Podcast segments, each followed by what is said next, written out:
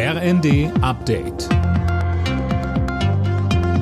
Stündlich neu. Auf den Punkt informiert.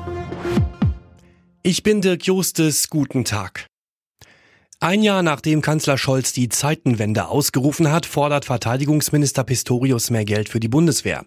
Wie er im ersten sagte, werden die 100 Milliarden Euro Sondervermögen auf Dauer nicht ausreichen. Klar ist, die 100 Milliarden Sondervermögen sind das eine. Die werden noch drei Jahre brauchen, bis sie ausgegeben sind. Danach wird es aber feststehen, dass wir mehr brauchen, übrigens auch schon für den laufenden Betrieb.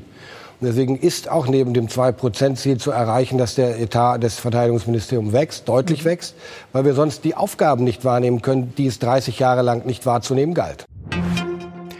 An den Flughäfen Düsseldorf und Köln-Bonn werden heute hunderte Flüge ausfallen. Verdi hat die Beschäftigten des Bodenpersonals und der Luftsicherheit zu Warnstreiks aufgerufen. Damit will die Gewerkschaft weiter Druck in den laufenden Tarifverhandlungen im öffentlichen Dienst machen. Der Direktor der deutschen Wirtschaft Hüter zeigt dem ZDF kein Verständnis für die Warnstreiks. Also erstmal gibt es gar keinen Grund für Nachforderungen. In den letzten zehn Jahren sind äh, die Tariflohnsteigerungen im Verdi-Bereich, im öffentlichen Bereich um ein Prozentpunkt höher gewesen als die Inflation. Das heißt, es hat permanent Reallohn Lohnsteigerungen gegeben. Es gibt auch keinen Rückstand mehr gegenüber den klassischen privatwirtschaftlichen Bereichen der Industrie. Finanzminister Lindner schlägt wegen der steigenden Zinsen Alarm. In der Bild sagt er, dass sich die Zinsausgaben im Bundeshaushalt allein in den letzten zwei Jahren auf rund 40 Milliarden Euro verzehnfacht haben. Er warnt deshalb davor, die Schuldenbremse auszusetzen. Wegen Problemen an der Zündanlage ist der Start einer neuen ISS-Crew in Florida abgebrochen worden. Mit der SpaceX-Rakete sollen zwei US-Amerikaner und ein Russe zur ISS fliegen.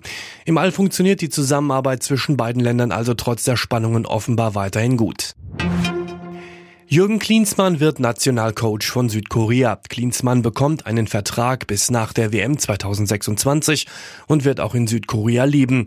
Das war nach Verbandsangaben Bedingung der Vertragsgespräche. Alle Nachrichten auf rnd.de